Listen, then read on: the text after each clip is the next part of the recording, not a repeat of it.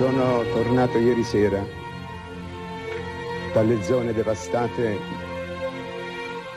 dalla tremenda catastrofe sismica. Ho assistito a degli spettacoli che mai dimenticherò. Interi paesi rasi al suolo.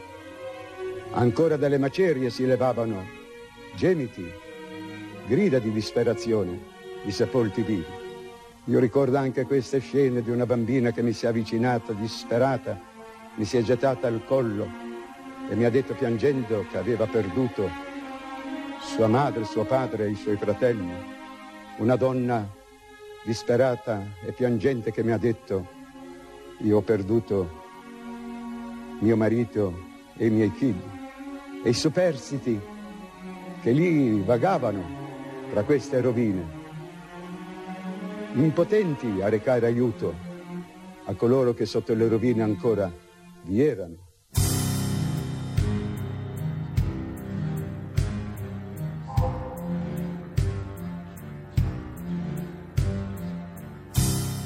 Queste le parole dell'allora Presidente della Repubblica Sandro Pertini in occasione del violentissimo terremoto, quello che colpì l'Irpinia nel 1980 e con le parole di Pertini siamo arrivati al momento della nostra Accademia d'Arte Grammatica, al momento del nostro Silverio Novelli, oggi alle prese con un dubbio di Maria Elena.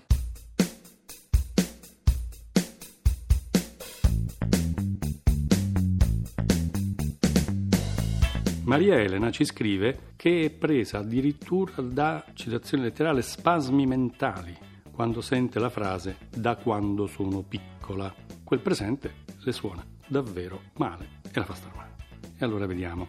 Vi sono certamente dei casi in cui è, è legittimo adoperare il presente indicativo al posto dei tempi storici. Pensiamo per esempio al presente storico insegnato, conosciuto da noi a scuola e ampiamente utilizzato nella prosa giornalistica e anche, anche in quella letteraria. Il presente storico risponde all'intento di vivacizzare, di drammatizzare una narrazione, presentando eventi evidentemente collocati nel passato come se invece ci scorressero davanti agli occhi. Quindi ecco che Cesare conquista la Gallia, Ataulfo si pacifica con Onorio e attenzione, sto citando ora, passano i croati, passa Torquato Conti, passano altri e altri. Quando piacque al cielo, passò anche Galasso, che fu l'ultimo.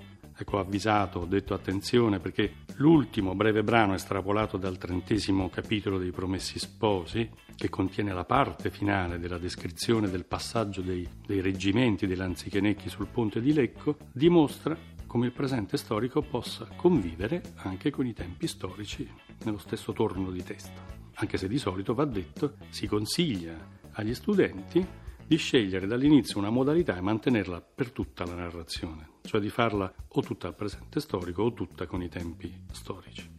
Nel parlato mm, colloquiale comunque è molto comune ed è accettabile l'alternanza a contrasto anche nella stessa frase. Esempio, mm, eravamo sdraiati al sole quando ecco che ci arriva uno spruzzo d'acqua gelata in faccia, era uno scherzo dei nostri figli, eccetera, eccetera.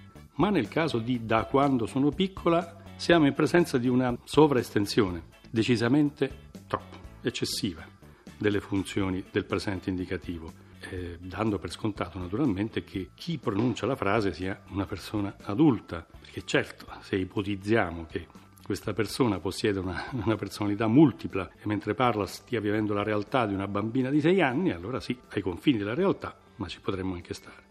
Oppure dovremmo pensare che a parlare sia appunto una bambina che sta mh, dando vita a quel tipico affascinante racconto da bambini, appunto, in cui la realtà viene ricreata anche nei tempi e nei luoghi. Infine, Maria Elena dice che invece ha sempre usato la frase da quando sono nata e ha fatto bene. Non possiamo che darle ragione, in quanto evidentemente sono nata è un passato prossimo, cioè un tempo storico e la nascita è collocata là, indietro nel tempo, più o meno lontano dal presente, dove è giusto che stia.